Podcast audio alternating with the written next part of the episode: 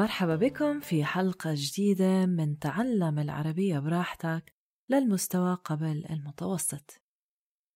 في هاي السلسلة راح أحكي عن موضوع مختلف في كل مرة بحيث تتناسب المواضيع مع هذا المستوى وطبعا راح أحكي بسرعة أبطأ من العادي حتى أسهل عليكم فهم المحتوى.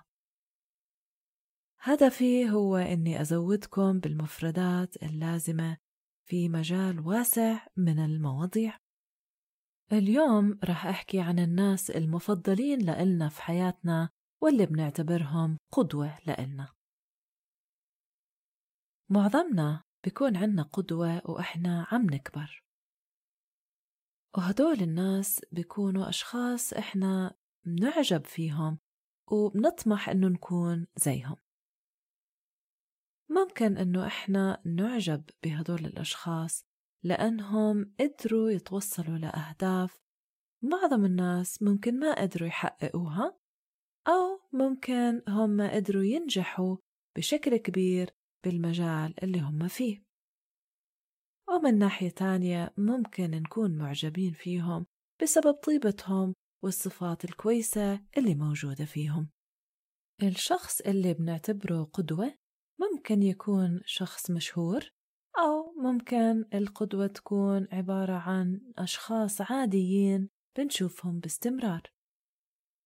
وإحنا بناخد قدوة لأنه بنطمح إنه نكون أشخاص ناجحين وكويسين.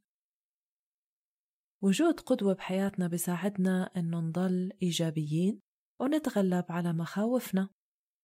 بيساعدنا إنه نضل بالمسار اللي إحنا ماشيين فيه لما بنواجه صعوبات. لأنه لما نشوف شخص عم بعيش حلمه أو أحلامه وعم بقدر يحقق أهدافه هذا الإشي بحفزنا إنه نعمل زيهم. لما نراقب شخص مبسوط وناجح هذا الإشي بذكرنا بإنه إحنا كمان ممكن نكون مبسوطين وناجحين. لما نكبر شوي بالعمر القدوة غالبا بتتغير عنا. كمراهقين ممكن القدوة يكون شخص بلعب فوتبول ممكن يكون مغني مشهور. ولما نبلغ الشخص اللي بنعتبره قدوة عادة ما بيكون شخص بنعرفه بشكل شخصي. واحتمال كبير كمان إنه يكون فرد من أفراد العائلة. وبنفس الوقت ممكن القدوة يكون شخص ناشط بحاول إنه يحل بعض المشاكل اللي بتأثر على ناس كتير مثل الأشخاص اللي بيدعوا لحماية البيئة أو المساواة في الحقوق لجميع فئات المجتمع. القدوة ممكن يكون بلعب دور كبير بكيفية نجاح الإنسان وتحقيقه لأهدافه. عادة نختار قدوة بتشارك معنا بنفس القيم ونفس الحس بالصح أو الخطأ. وهلأ خلينا أعطيكم مثالين شو ممكن الواحد يحكي لما بده يجاوب على أسئلة مرتبطة بموضوع القدوة. الشخص الأول ممكن يحكي أنا ما عنديش قدوة. في كتير ناس ممكن أكون معجب فيهم بسبب الأهداف اللي حققوها بس أنا ما عندي نية بإني أقلدهم أو إني أتصرف نفس تصرفاتهم.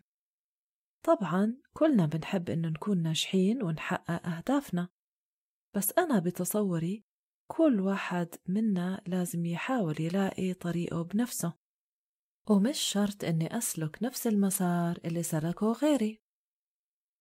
وبشكل خاص أنا معجب بالناس اللي بقضوا سنين كتيرة من حياتهم وهم بيحاولوا يحسنوا حياة الأجيال القادمة.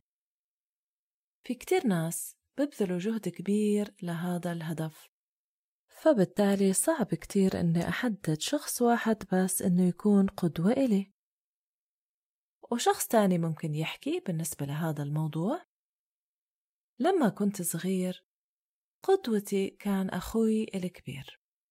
كان ذكي كان رياضي وعنده صحاب كتير. كنت بدي أكون زيه.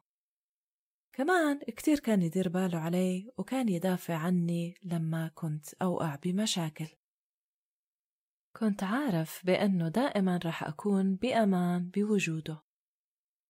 بس لما كبرنا صار عنا اهتمامات مختلفة تماما. وأول ما أخذ شهادته الجامعية ترك البلاد حتى يدور على فرص عمل أفضل. حاليا ما عندي قدوة بس أنا بعتبر بأنه وجود قدوة بحياتنا بلهمنا إنه نكون نسخة أفضل من أنفسنا وإنه ما نيأس بسرعة وهيك بنكون وصلنا نهاية هاي الحلقة. بتمنى إنكم تكونوا لقيتوها مفيدة وإذا حبيتوها تذكروا بأنه الاستماع لنفس الحلقة أكثر من مرة مفيد كتير بأنه تتذكروا المفردات الجديدة اللي تعلمتوها. بشكركم كتير لوجودكم معي وياريت لو تتركوا لي لايك إذا حبيتوا هاي الحلقة وتكونوا معي بالحلقات الجاية. أنا عايدة من تعلم العربية براحتك إلى اللقاء.